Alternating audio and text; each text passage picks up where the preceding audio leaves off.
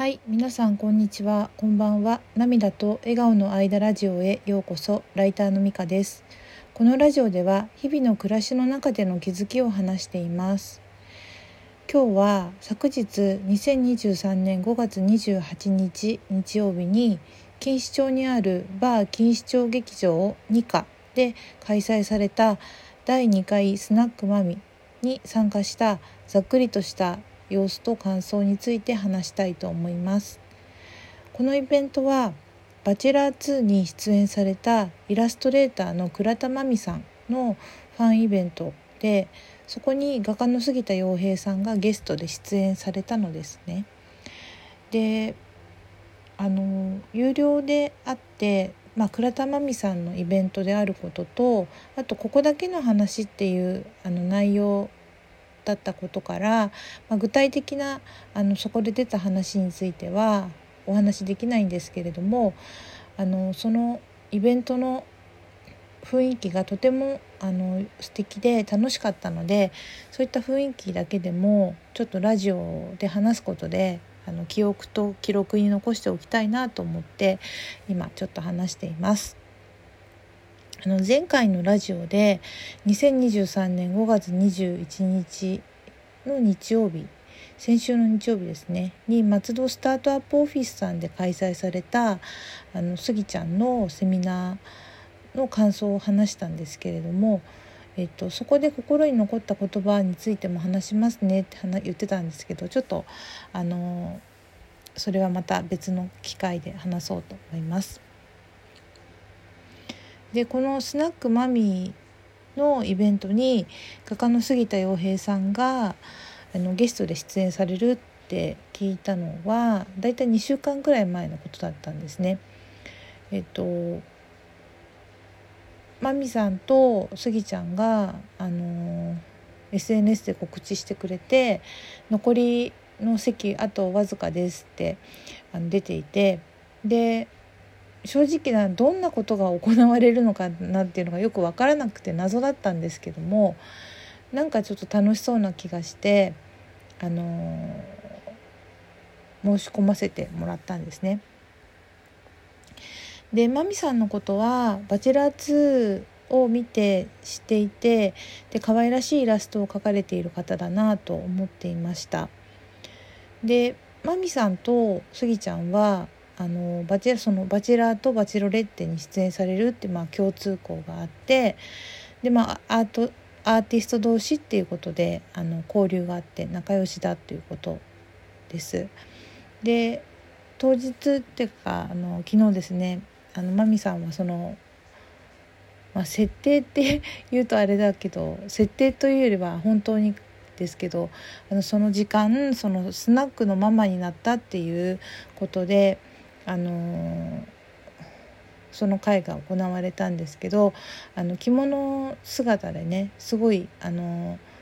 可愛らしくてあの優しくて素敵でした。でイベントの参加者はあの20人だったんですね。でマミさんのファンの方を中心が中心でしたが、まあ、スギちゃんのファンの方もいらっしゃってあとまあお二人のファンだっていう方もいらしてであの前回も参加した方やあの初めての方あのですごく遠くから遠方からいらした方もといらっしゃいましたね。であとお一人で参加化しますっていう人がまほとんどだっていうことで本当にいらしいろんな方がいらっしゃったんですけれども皆さんすごい笑顔で温かい感じのとても素敵な方ばかりでした。で会が始まってまあ初対面の人も多いっていうことだと思うんですけどまず一人ずつ自己紹介をしていったんですね。でその自己紹介が間もなく終わるっていう頃にあのスギちゃんが登場されました。でスギちゃんが着てきたあの服がですねあのバチロレッテの中で着られていた衣装の一つだったんですよね。それがとてもあの嬉しかったです。でマミさんもスギちゃんもあのすごいあのそのイベントの最中ですね参加者のみんなにとても気を配ってくれてあの積極的に話しかけてくれてで参加者同士もですね。皆さんいい方で和やかにお話ができてとても楽しい時間が過ごせました。でお二人ともですね歌を歌ってくれたんですね。それもすごい嬉しかったです。とてもあの素敵なあの歌声でした。で冒頭にも言ったようにその具体的なお話ってがちょっとここだけの話っていうことだったんで書けないんですよね。だけどあのお二人のなんかトークのコーナーはあってでそこでは、まあ、いろんなあの話の中でアートの話もあってねで、まあ、アーティストとしてどういう思いでやってるのかっていう話とかも聞けてすごい良かったです。でお話の中でですねあのお互いのことや、まあ、その話の中に出てくる人たちのことをすごく尊重した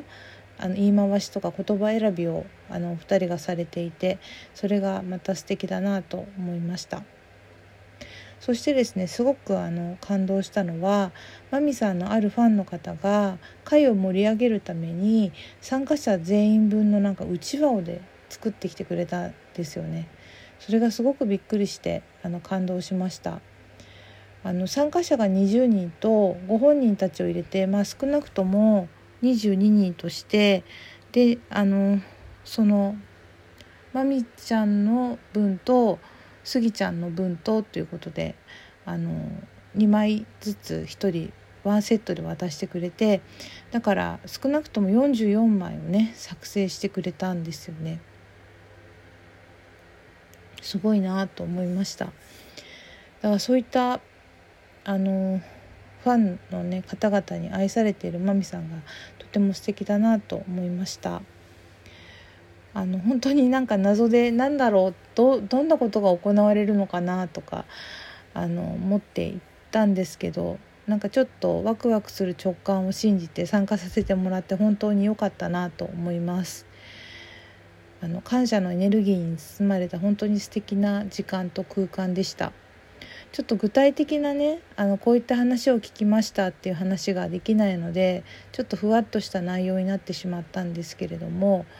あの本当にあの素敵なイベントだったなと思います。